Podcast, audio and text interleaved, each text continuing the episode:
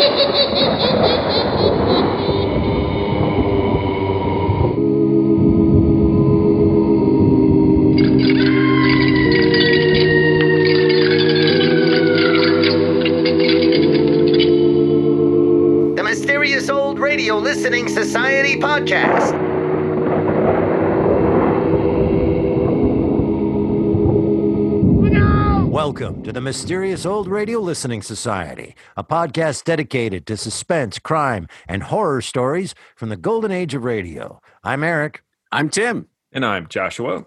We love mysterious old time radio stories, but do they stand the test of time? That's what we're here to find out.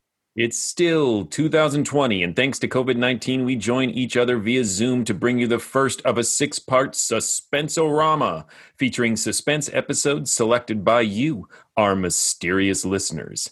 Natalie writes Hey guys, The Dark Tower from Suspense starring Orson Welles is wonderful. If you haven't heard it, I highly recommend it. And Natalie isn't the only fan of this particular episode. The Dark Tower was also suggested by our mysterious listeners, Jill and Brett. One of radio's most prestigious and longest running shows, Suspense premiered on CBS in 1942 and continued to thrill audiences until its final broadcast in 1962. The show quickly gained a reputation for its mastery of the genre, attracting some of the golden age of radio's greatest talents, including the star of today's episode, Orson Welles. In 1944, the year The Dark Tower was broadcast, Orson Welles was a household name thanks to the Mercury Theater's infamous War of the Worlds broadcast. The panic, real and imagined, caused by Mercury's adaptation of H.G. Wells' classic became an enduring part of America's cultural mythology. The controversial broadcast landed the Boy Wonder, as Welles was frequently called, a contract with RKO Pictures, resulting in Welles' most famous artistic endeavor, Citizen Kane. Nearly 80 years later, Citizen Kane is still considered one of the greatest films ever made. The Dark Tower was based on the 1933 play of the same name written by George S. Kaufman and Alexander Woollcott. Marx Brothers nerds know George S. Kaufman as the man who wrote The Cocoanuts, Animal Crackers, and A Night at the Opera. Nerdier Marx Brothers nerds will also know Alexander Woollcott as the larger than life theater critic whose rave reviews helped put the Marx Brothers on the road to international stardom.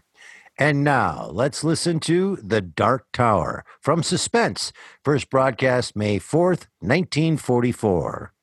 It's late at night and a chill has set in. You're alone, and the only light you see is coming from an antique radio. Listen to the sounds coming from the speaker, listen to the music, and listen to the voices.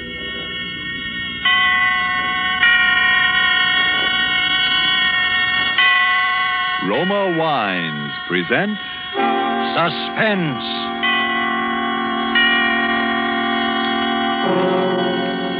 Roma Wines, made in California for enjoyment throughout the world.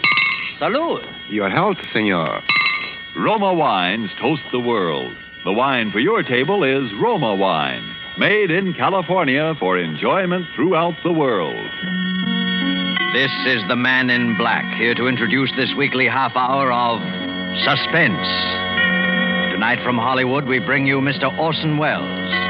Mr. Welles will appear as star of the suspense drama called The Dark Tower, from the play by George S. Kaufman and the late Alexander Woollcott. But before we raise the curtain on this evening's tale of suspense, here is a message from your host, the Roma Wine Company of Fresno, California.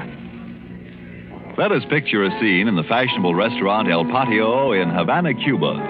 From the next table, we hear a Cuban judge of fine wines describe in glowing terms the wonderful climate and soil of our own California.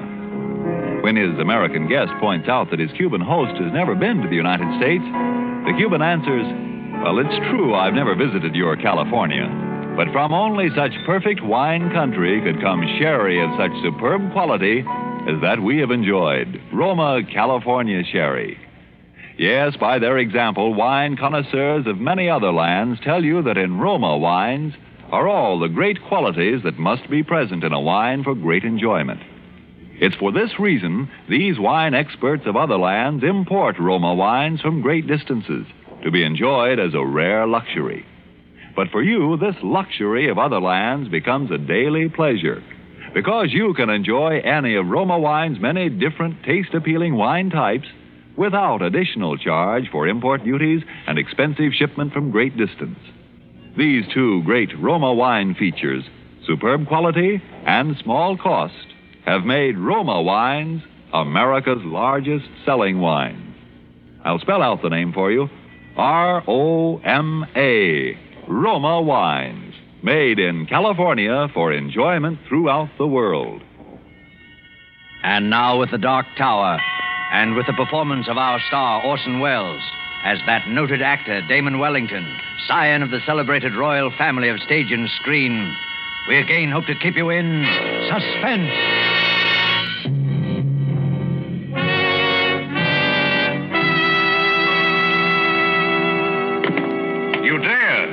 You dare call me a ham!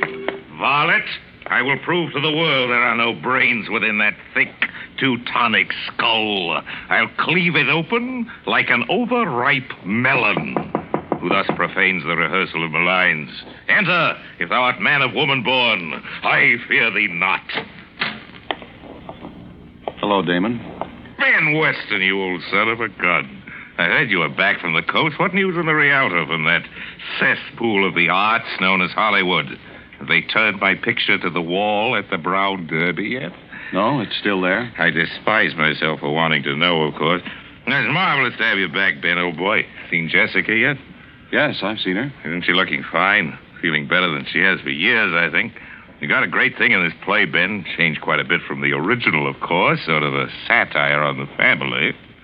Perhaps it might be more dignified to say that the family is a satire on the play. Yes, I heard about it. For instance, those lines you heard me declaiming at the end, it actually happened to me once. You know, that German, what's his name, who directed Macbeth, he called me a ham. And I chased him out of the theater, and for four city blocks, in full costume, with a two edged sword. Damon. There's a little thing I like in the second act, too. Jessica asked me why I don't stop drinking, and I say, What? Would you have me subsist entirely on food and reach the gargantuan proportions of an Orson Welles? That ought to needle a boy wonder. Eh, Amen. Damon, can't you stop clowning for a minute? Of course I can. Oh, what a rogue and peasant slave. Damon, I. please. Please be serious. What's the matter, old man? You know as well as I do what's the matter. No, frankly, I can't say that I do. To me, the world looks rather well. Does it? And Jessica feeling better than she has for years, is she? Well, isn't she? Of course not. How could she be? And why shouldn't she be? Damon, don't you realize there's been a murder? Well, to be sure, so there has, and a good thing, too, if you ask me. What of it? What of it? Can't you see the thing is hanging over this house like a like a curse? I hadn't noticed anything hanging over this house, profane or otherwise. And what about Jessica? Oh, I suppose it's bound to upset her a little, but she's really in fine shape, Ben. He's going to be marvelous in this play. There's more at stake in this than a play, Damon. The thing has never been solved. Perhaps it never will be. Perhaps that's just as well. But Jessica can't remember. Don't you understand, Damon? She can't remember. Well, well, then, Jessica can't remember. Listen to me, Damon. I wouldn't mind it if it was just that other people thought she might have done it, but they would do that anyway. But, but she does. Oh, come on, Ben. I don't believe it. I've talked to her, Damon. I know. Oh, I Damon, see. I love Jessica more than anything else in the world. You know that. Yes, Ben, I do. But this way, I, I couldn't. You couldn't marry a murderess. Huh?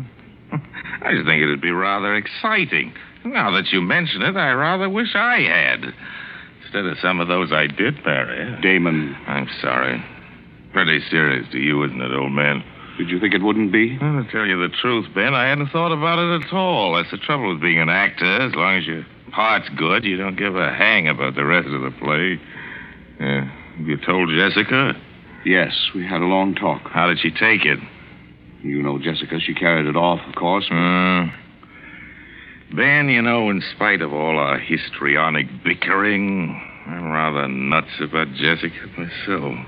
I know you are, Damon. I have no very fundamental objections to you either. I would describe you, my dear Benjamin, as adequate. Thanks. So I think perhaps you and I'd better have a nice, long, heart-to-heart talk. What good will talking do? I think if you'll do the listening and let me do the talking, you'll see. Lend me your ears. I will a tale unfold.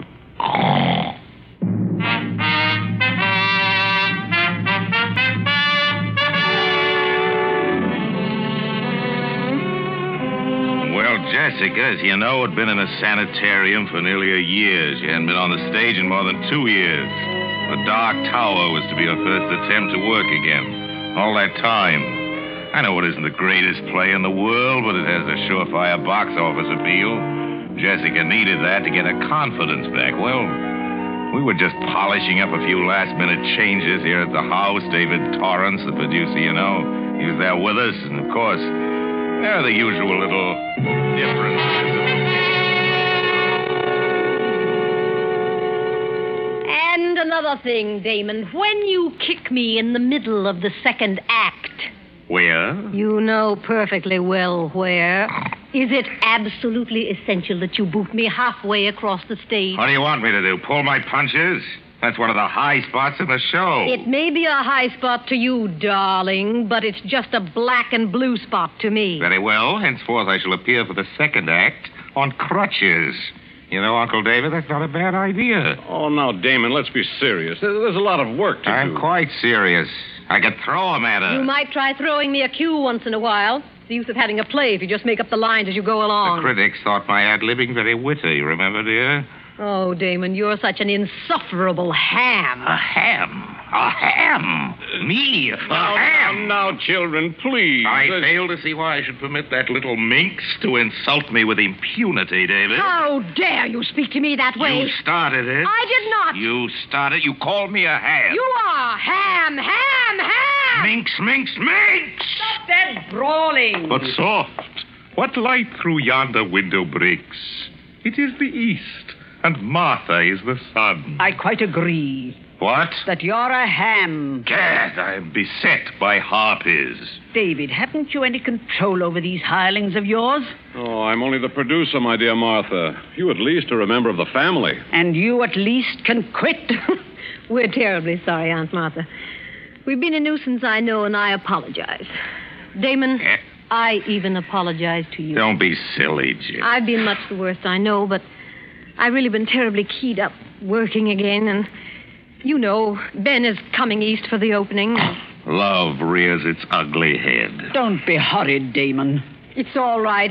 I couldn't even be angry if he was. Anyway, I'll have a husband to protect me by this time next week. I can lick him with one hand tied behind me. Damon, seriously. I know I owe you an awful lot. Me? I hadn't actually realized how far I'd gone. These last six months have been like coming alive again. The play and Ben. Thanks, Damon. Good Lord. Now I think I'll dress for dinner. Let's all go out to the. I'll get it. Aunt Martha, where would you like to go? To a rest home. Hello? Who? No. No, he's not here. He's not here, I tell you. He's dead. Oh, darling, what is it? It was for Stanley. For Stanley. Yeah, Never mind, darling, it's all right.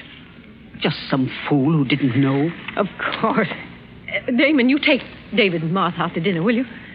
I think I'll lie down for a little while. Oh, come on, Jess. You mustn't let a little thing like that upset you. I know, but I'm awfully tired. Please. Jessica! You'd uh, better leave her alone for a while, Martha. Oh, I suppose so. It was for Stanley Vance, the husband, huh? Yes. He's dead, you say?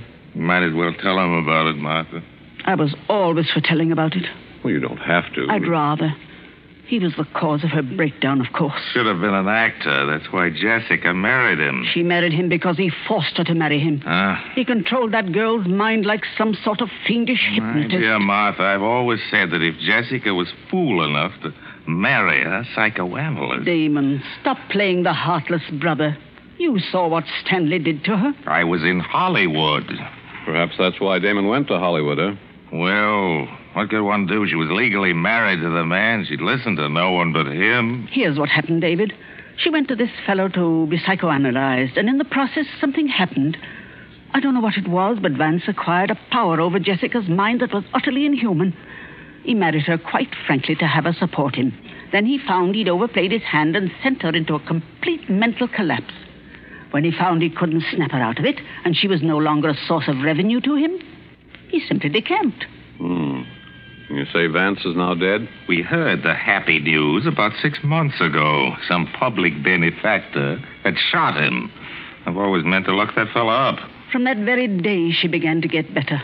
From the moment she heard the news, it was as though a spell had been lifted. Hmm. And now she's practically all well. You know, it's odd at that someone phoning for him after all these months. Probably the sheriff just catching up. Oh, I wonder who that could be.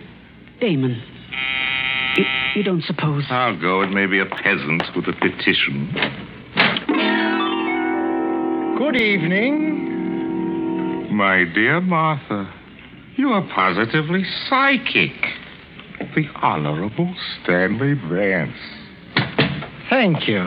I trust the shock will not be too great. One knoweth not the place nor the hour when the bridegroom cometh, does one? My luggage will be here shortly. Listen to me, Stanley Vance. Good evening, Martha. I regret to arrive so unceremoniously. I have been ill. So we have been told. We have been assured, however, that your illness was fatal. Damon, I thought I.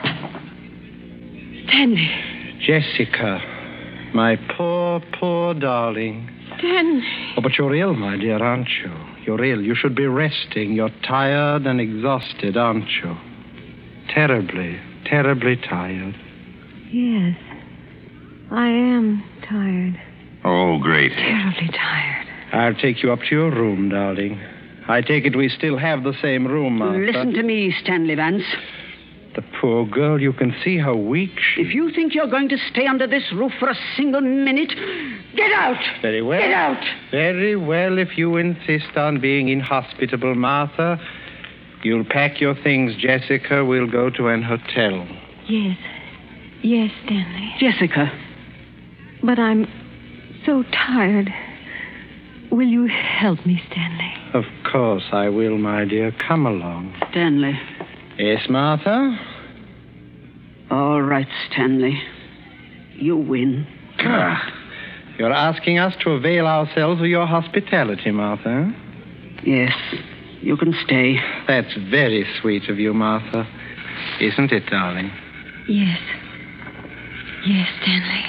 But somehow, someday, there'll be a time of reckoning for you, Stanley Vance. And until it comes, keep out of my sight. The pleasure will be all mine. Come, darling. We'll go to our room now. Yes, Stanley. Damon. Yes, my aged auntie. Damon. What are we going to do? I don't know what you're going to do, Ducky. But I'm going down to the Lambs Club and have a quadruple scotch and soda.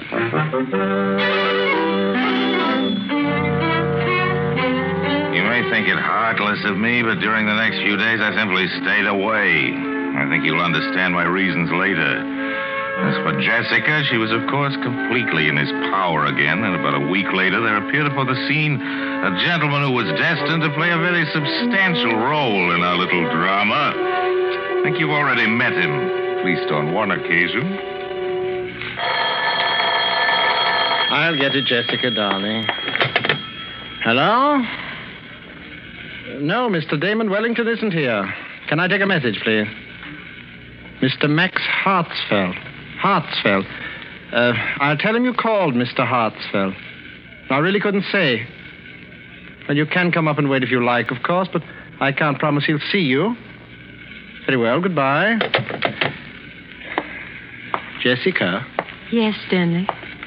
do you know any friend of Damon's named Max Hartsfeld? No, Stanley. He seemed extremely eager to see him. He said he'd come up here and wait. Oh, I see. That's no matter. Tell me, darling, have you been feeling a little stronger these last few days? Yes. I think perhaps I am, Stanley. But of course, you're not ready to go back on the stage again, are you, darling? No. Of course not, Stanley. Poor darling. No more love, no more. Well, my little lovebirds. How are you two? How are you, Jessica? A little stronger, I think. Am I a little stronger, Stanley? Of course you are, my dear. Uh, Jessica, I think you'd better leave us now. There's something I want to talk over with Damon. Yes, Stanley. I'll see you again very shortly, darling. Yes, Stanley. Well, Damon, I've been wanting to talk to you for some time. Really, I wish I could say the same. I suppose you realize, Damon, that it's out of the question for Jessica to go on in the play in her present condition. I've come to the point, William Vance. I have a pressing engagement with a pin-up girl, and I have got to change into my zoot suit. No, seriously, Damon. I know that you somehow connect me with Jessica's condition. By an odd coincidence, I do. What of it? I know it would make you and everyone very happy if Jessica could go on in the play. Aha, the light at last illuminates my addled wits, so it's a shakedown. A shakedown, is it, Stanley? My dear Damon, I really don't know what you're talking Look here, my about. larcenous in-law. I've been shaken down by experts on every conceivable count, including the man act in my time, and I can smell 'em a mile away. What you propose is that for certain financial considerations, you will leave this happy home, Jessica will recover, and she can go on in the play. The answer is no. There won't be any play without her. Are you suggesting that my name is not sufficient to draw the suckers? I can get a dozen people to play Jessica's part. Margaret O'Brien, Marjorie Main, Daisy, Agnes Moorehead. Makes no difference to me. Anybody at all. Don't try to bluff me, Damon. After all this build-up, you won't dare go on without Jessica. You little know me, Stinky.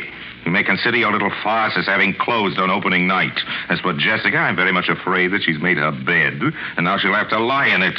There's no cure for her short of murder with yourself as victim, and I do not propose to put my neck in the hangman's noose. Good night. I think you'll see things my way a little God later, Damon. forbid. By the way, did I have any calls? Oh, yes. Uh, Max Hartsfeld called. Max Said he was coming up here to wait for you. Good heavens, when? He's on his way now, I imagine. Look, tell him I'm out. Will you going to Hollywood or something? Fella's been pestering me all week, wants to buy into the show, and I simply don't want to see him. Oh, he wants to buy into the show. Yes, he does not share your lamentable lack of faith in my talent, Stanley, and he's dying to buy into the show. Does he know Jessica won't be able to appear? Of course he does, you idiot. Everybody does. Don't you read the trade papers? And now, good night, repulsive. I have other fish to fry. Toodaloo, flat top. Jessica. Oh, Jessica, my dear. I'm coming, Stanley. Tell me, Jessica, The Dark Tower, the play you are going to appear in with Damon, you have an interest in it, don't you? Yes. Yes, I think I do. An equal interest with Damon. With Damon. Uh, Yes. How much do you suppose that interest is worth, Jessica? A hundred thousand dollars, I think. A hundred thousand dollars, huh? Yes, that was it. Have you thought about what you're going to do with it now that you can't appear in the play yourself? No, Stanley. I haven't. You see, I'm not at all sure the play will be a success without you, Jessica. I don't know, Stanley. And so it might be wise to sell your share of it before it opens. Don't you agree, Jessica? Yes. Yes, I do agree. And Jessica, if I could find a buyer, and I think perhaps I can, it might be best if I were to handle the details for you. Don't you think? Yes, Stanley. You handle it. The fact of the matter is, there's a man coming up here this evening, a friend of Damon's, Max Hartsfeld. Do you remember I asked you about him? Yes. It won't be any trouble to you, darling. All you'll have to do is sign the necessary papers. Excuse me. Is this the residence of Mr. Damon Wellington? Mr. Hartsfeld. Yes. Oh, come in, please. Thank you. Mr. Mr. Wellington is at home? No, and we don't expect him, but he has discussed with me the reason for your visit, and I think perhaps you and I can reach a satisfactory agreement. And you are. Uh, Stanley Vance. I'm Miss Wellington's husband. This is my wife. How do you do? How do you do? I'm very glad. Uh, sit down, please, Mr. Hartsfield. May I have your hat and coat? Thank you. And your gloves, please. Uh, I'm so sorry. It's, it's uh, eccentricity, perhaps. I always keep them on. Oh. Uh, now, Mr. Hartsfeld, uh, Damon tells me that you wish to buy an interest in the new Wellington play, The Dark Tower. Yes, I, I've been seeking an interview with Mr. Wellington. Yes, so he's told me. However, Damon has very definitely made up his mind not to sell any part of his interest in the play. You are sure of this, Mr. Vance? Oh, yes, quite sure. I had a long talk with him about it only this evening. I see. I will not conceal from you that this is a source of great disappointment to me, Mr. Vance. I have such a deep admiration for the talents of Mr. Wellington. I've ventured in a few previous theatrical enterprises. Now, at last, I hope. I quite understand your feelings, Mr. Hartsfeld, and I think that I may be able to help you. Yes? Yes. You see, Damon owns only half of the Wellington interest in the play. My wife, Miss Jessica Wellington, owns the other half. And she, we, if the offer were sufficiently attractive. Indeed. You, you are willing to sell then, Miss Wellington? Yes, whatever Stanley says. Good. Then perhaps we should get down to details, huh? yes, Mr. Vance. And Miss Wellington, I'm afraid you will think me very rude. Not at but, all. uh, what is it? Uh, since the talents of Miss Wellington's brother uh, must be considered the very essence of our bargaining, and since you are acting as her agent in any event, I wonder if she would forgive me if I ask that you and I conclude this part of our business alone, Mr. Vance. Oh, of course. Jessica will understand perfectly. Won't you, my dear? Yes, Stanley. Run along then, darling. I'll call you when we need you. Yes, Stanley. Now, Mr. Vance, I imagine you will wish to know a little more about the man with whom you're dealing. Here's my card. I'm staying at the Waldorf. I've written the room number on the card for you. Oh, there's no need, really. Yes. But before we discuss terms, there is one other thing. Yeah? I wonder. You do not know me, do you, Mr. Vance? Know you? I, I... You do not know why I've been looking forward with such pleasure to an interview with you. Alone. I know. I. I... It's very simple. It's very simple, really. Vance. It's, uh, it's just that I'm. I'm going to kill you. To kill me? Really, Mr. Hartsfeld? With these two hands. And before you die. Before you die. I want you to know the reason. Jessica. No. No, no.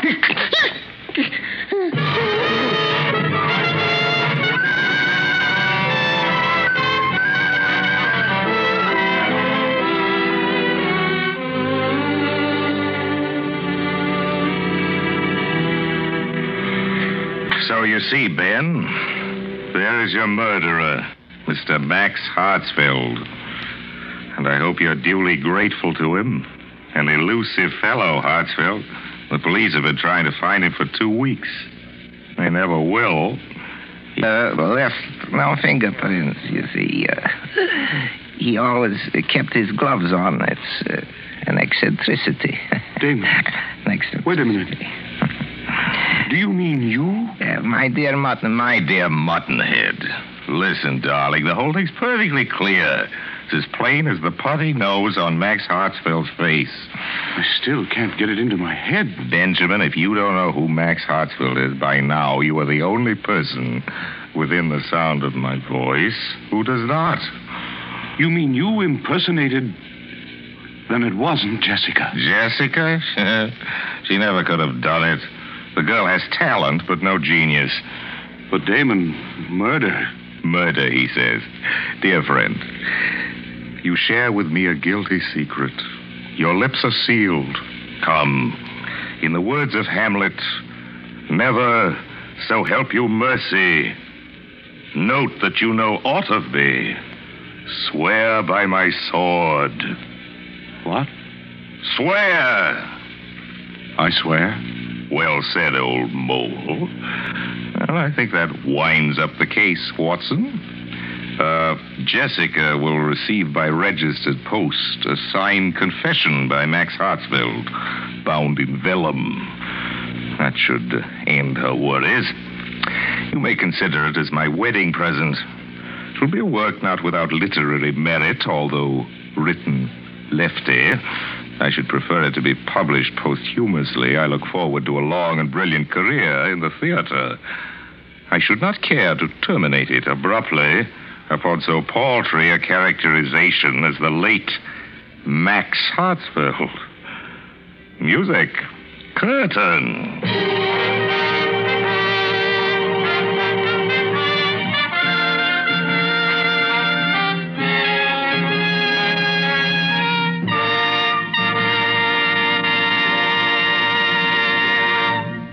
And so closes The Dark Tower by Alexander Woollcott and George S. Kaufman, and starring Orson Welles. Tonight's tale of Suspense. Suspense is produced and directed by William Spear. If we could bring to this microphone a man typical of all Roma wine dealers, this is what he might tell you. I sell a lot of the good Roma wines. They are, you know, America's largest selling wines. My Roma wine customers, I've noticed, are sociable people who enjoy entertaining friends. Talking with me, they give a lot of credit for the success of their entertaining to the enjoyable Roma wines they serve. They're thrifty people, too, these buyers of Roma wines. What else could offer so much enjoyment for so little cost? Only pennies a glass by actual check. Now, that doesn't leave much for me to add, except this, perhaps. If you are not already one of the millions enjoying Roma wines regularly, make your own taste test of any of Roma wine's many different taste delighting California wine types, such as the delicious tangy Roma sherry, or the hearty Roma burgundy, or the sweeter, heavier Roma port, and discover for yourself why Roma wines are winning international praise voiced in this phrase Roma wines are truly magnificent. Let me repeat the name R O M A, Roma Wines, made in California for enjoyment throughout the world. This is Orson Welles, ladies and gentlemen. Next week's suspense will, as is its policy from time to time, do the unexpected in the way of casting. Because you're going to hear the country's leading comic juvenile, Mr. Eddie Bracken, as a dramatic actor. I look forward to hearing that. I know you do too. Insure your baby's future by insuring your country's future. Buy war bonds for your baby today. Don't forget then, next Thursday, same time, you will hear Eddie Bracken in Suspense. Presented by Roma Wines. R O M A. Made in California for enjoyment throughout the world. This is CBS, the Columbia Broadcasting System. That was The Dark Tower from Suspense here on the Mysterious Old Radio Listening Society podcast. Once again, I'm Eric. I'm Tim. And I'm Joshua. And that uh, is the first of our suspense orama. Uh, and one of the reasons we're doing this because suspense is hands down one of our most requested episodes. And so we were looking at our backlog and we had all these episodes of suspense requested by you guys. And so we thought this would be a fun way to sort through them and put them together. And we've arranged them in chronological order too, just to be extra nerdy. um, I have a lot of questions I need answered about this, but am I getting this right? That in this episode of Suspense, where they're redoing the play The Dark Tower, the characters in this are performing the play The Dark Tower. However, what this episode is, is the play The Dark Tower. Yes, but I guess I, having not seen the original play nor the movie, just assumed that was part of the original Broadway play too. That it was a play about people doing a play called The Dark Tower. I have no right. idea. I didn't do any research past George S. Kaufman and Alexander Woollcott. But if they were doing a play about the Dark Tower in a play called The Dark Tower, then the play that they were doing in the Dark Tower would be the same plot as the play. Whew. Yes. You follow it. recursive. Follow my confusion. but that's also what this whole thing is about is Yeah. the Russian doll element. Unless the play The Dark Tower in the play The Dark Tower that they're doing has a completely different plot than the actual one they're living. It's based on the board game. I know I've hijacked this whole conversation. There's much more things that are more important to talk about, but I needed to know was the play the same as the plot they were living? So you're uh, wondering if I could magically enter the world of this radio program and I went and saw that play, would that play be this radio program's plot? Yes. Exactly. Exactly. You're sitting in the audience watching that show, and in that show, there's actors playing actors who are in a play called The Dark Tower. Yes. Is what you're really asking, did Orson Welles really kill a guy? Yes. Yes, he did. There's a layer there that was making me crazy. The only way it doesn't make me crazy is if the play that the characters are in the Dark Tower is not the same plot as what they're currently living.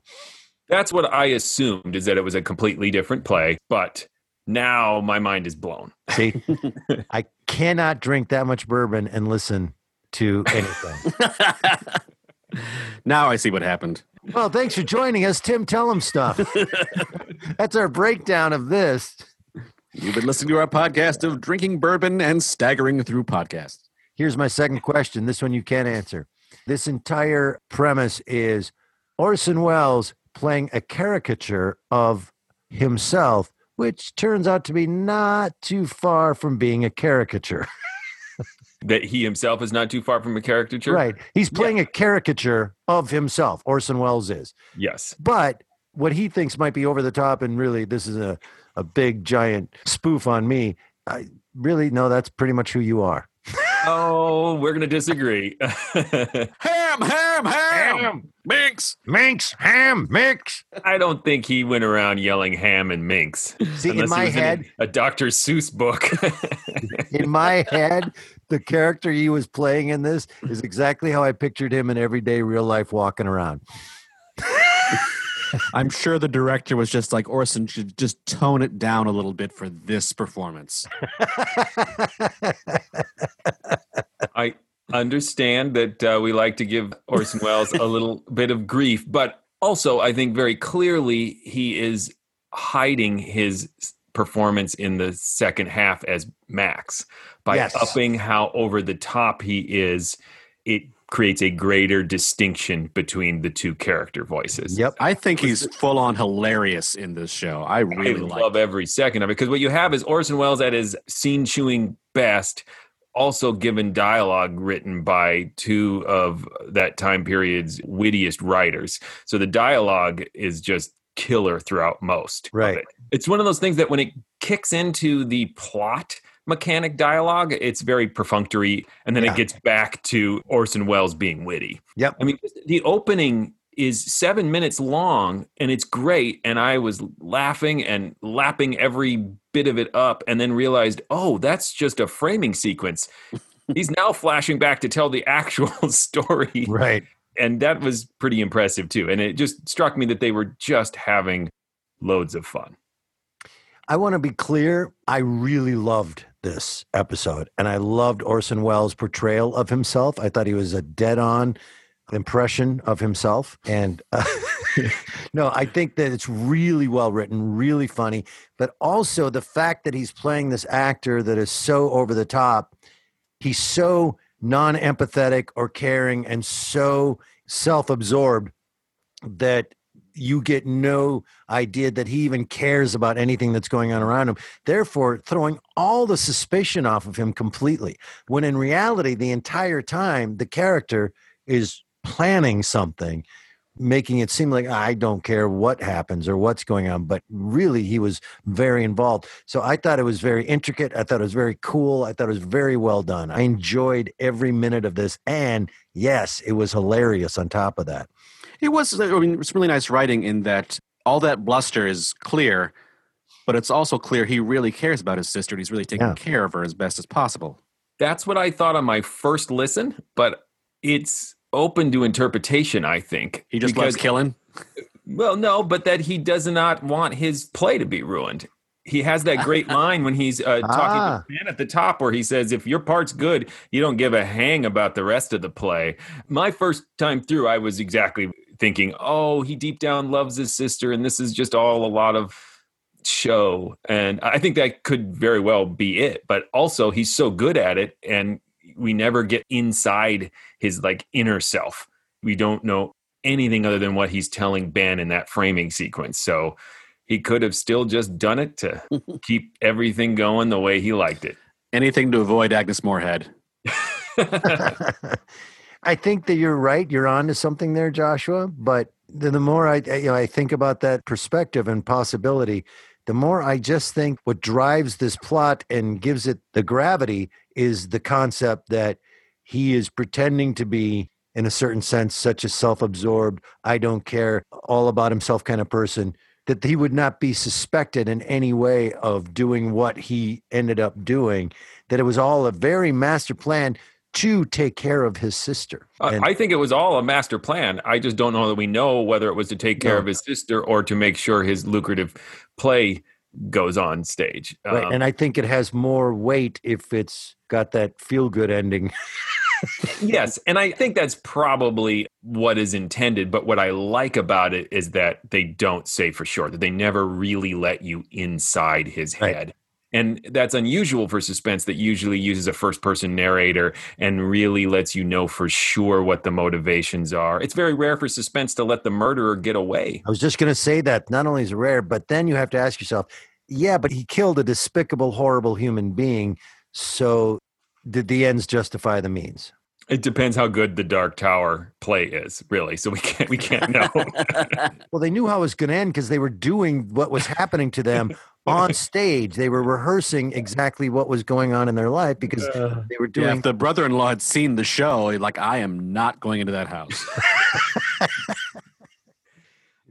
I just love that Orson Welles has enough of a sense of humor about himself and is so aware of this persona that he intentionally leans into as a bombastic showman uh, that he's willing to make not just a little fun of himself, but he, he has the very specific lines about his weight, about being sensitive about it. He delivers the line, that'll really needle the boy wonder, eh?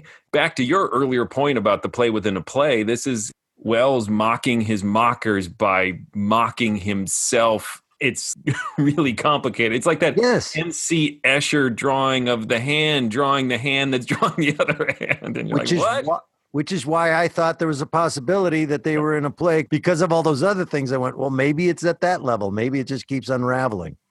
Hey, speaking of the play, before we move on to any other point, I just want to get this out. Uh, in 1938, there was a community players production of this play where the part of Orson Welles was played by Richard Nixon, and the uh, woman was played by a Thelma Pat Ryan, who would later become Richard Nixon's wife. So Richard Nixon, the president, former president, met his wife in Not the play. sushi chef. right. met his wife in the play The Dark Tower when they were on stage as actors. I wonder if he just sweat through all his makeup. Isn't that a crazy little stat I brought? That is crazy. I am not a murderer. well, that was Admiral Ackbar. Sorry, you know, I, I get them confused. I think you guys must have appreciated too, as stage actors, just all the ridiculous, over the top rehearsing bits. I want to use the line, Who doth profane the rehearsal of the lines? and uh, his sister complaining about being kicked too hard uh, on stage. You might want to throw me a cue once in a while. Yeah. I love that line. Ow. Uh, what's funny about that is there's a famous George S. Kaufman anecdote about his time working with the Marx Brothers when they're performing his play that he wrote and how frustrated he became with the ad libs. And there's an anecdote about he's backstage with a friend during one of the shows and he interrupts the person and says, Shh, I think I just heard one of my lines. so I think that had to be a little pointed on his part too. right?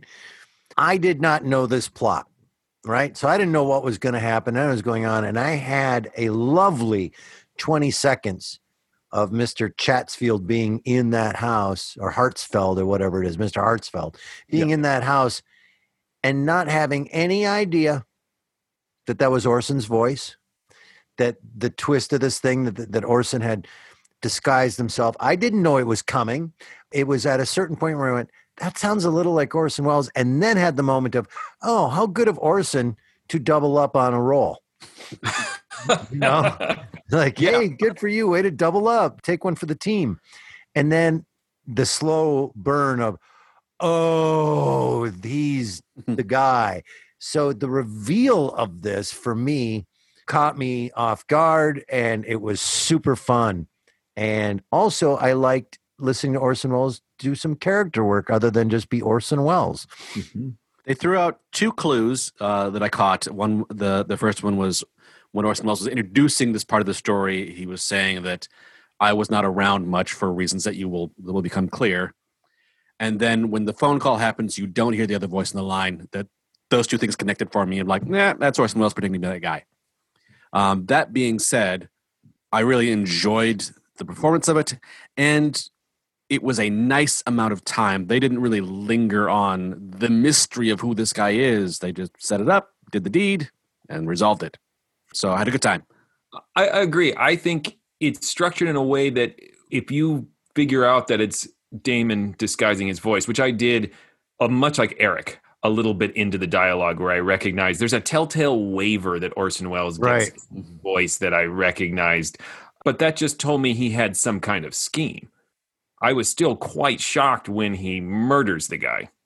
I did not see that coming. I thought this was just some fraudulent way to catch him buying uh, these interests in the play or something along those lines. So it is nicely done. I, I agree. There's another great meta moment. They make fun of the actor Orson Welles and the character Orson Welles is playing when he's doing narration and all of a sudden the music comes up and overrides him. The, it seems to be a joke in itself as if yada yada yada yada so on and so forth this guy's going to go on forever so just bring the music up otherwise he'll never shut up And well, that's how it ends too, with, with them calling music curtains. right i Uh, also and- like the affectation orson has of the snort yes, I love that. The first time that came through, if I remember right, he had just asked a question and then was starting to get an answer, and I thought like, and then he started snoring. Rude. yeah it's an interesting little That felt like it was based on somebody, like some actor that Orson worked with who annoyed him that did a pompous snort. And Orson was like, I'll take that. but this, guys, it's going to be my new ringtone, this line of dialogue and the way Orson Welles does it when he says, I have a passing engagement with a pinup girl and I have to change into my zoot suit. it's how he says it that even more brilliant the other line that i loved was how he said good night repulsive toodaloo flat top just- uh, the dialogue is just so fun, and Orson just wallows in it in the best way possible. I also liked that I'm just the producer. yep. There's a couple really nice bits of uh, radio writing um, to get exposition in. Uh, at some point later on, Orson says it's as plain as the putty nose on Maxwell's face, just to sort of let you know that he had also disguised himself physically, not just his voice, which is why Stanley couldn't recognize him. I mean, you assume that, but it was just nice bits of detail throughout. yes They did that with other things too, of filling in a detail later to confirm your ideas of like the fact that the two of them were siblings. It took a while for that to come out. yes yeah they didn't just give you all the information at the top it took you a while to figure out everybody's relationship to each other and where they were like there were moments i thought they were on the stage and they never were on the stage They- we- this show never left the house I, I love this era. It's from the late 30s through the 50s, where psychoanalysts have these Rasputin like powers. They're always, uh, Right. you know, some sort of evil character who understands all these human impulses and can manipulate them. And he basically just walks in the door, Stanley, and takes immediate control over Jessica. yep. And nobody is overly freaked out when he shows up. Hey, Stanley, huh? So you're back. So It's probably more common back in the 30s and 40s. It's like, ah, I thought you were shot. we were assured you were dead. That's what they said. I feel like those are the parts of this script that you feel that it was a much longer script and they cut it down and they made the right decision to keep more jokes. Right. and just kind of cram in the plot stuff because that happened really fast. But it's all performed in such a theatrical manner. I accept it as this broad melodrama. Yeah. You know, whether it is literally the Dark Tower play or it is representative of the theatrical melodrama they're planning to do. Um, it's so over the top that it, I found it delightful. And I feel like I recognize and should be ashamed of not recognizing who played Stanley, but I don't know. It wasn't Joseph Kearns. No, Joseph Kearns is the man in black. Yes. If you recognize his voice in here, Yes. that's that's who that was the top. And maybe, you know, sometimes he doubled up. Maybe that was Joseph Kearns doing two roles, and maybe that's why he sounded so familiar. If we only had some kind of computer thing that could look things up. Oh, I just let listeners tell us when we're wrong. It's a lot easier. Well, any other final thoughts before sending this to a vote?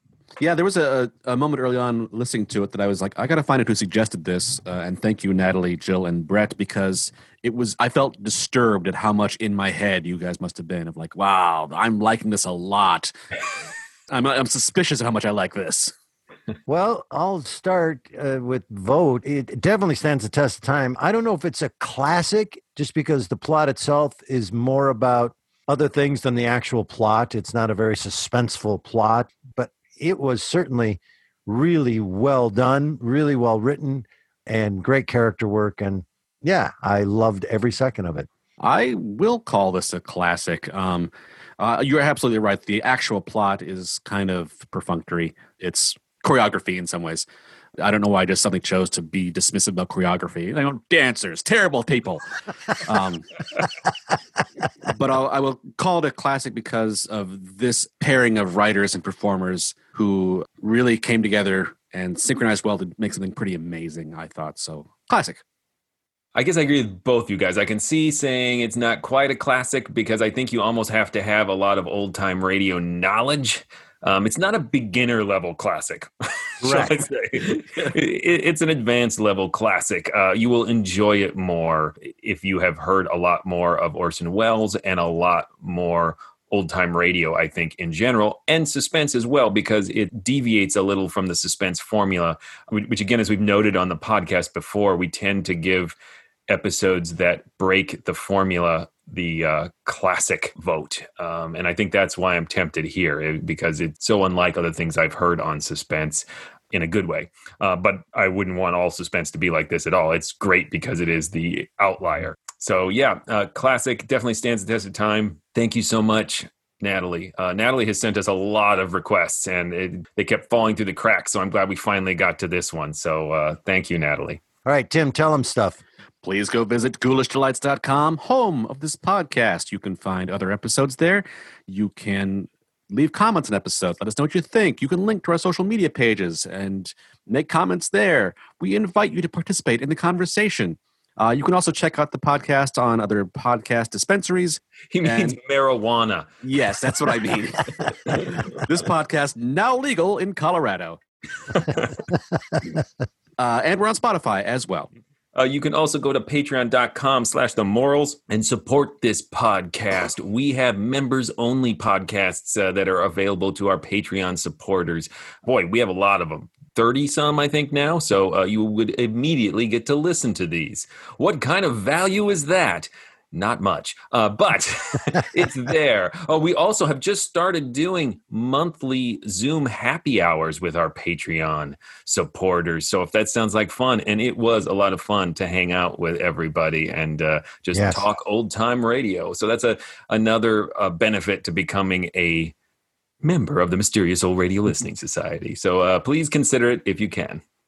Also, you can listen or watch us perform old time radio original works and recreations by going to either ghoulishdelights.com and seeing the information there or our partner in theater, Park Square Theater, and you can go to parksquaretheater.org. Uh, we do recreations and original works where we record all of it, and you can purchase a ticket and listen along. And then we do a Q&A afterwards. But coming up in December, we're going to go on the stage, not with a live audience, but we are going to film ourselves performing a Christmas Carol from 1939 from the Mercury Theater on the Air, the, the actual uh, recreation of that broadcast. And you can go to parksquaretheater.org and buy tickets and watch us perform on stage for this Christmas holiday season. So do that. All right, so what's coming up next? Next, we have uh, episode two of our Suspensorama, and it is Dime a Dance.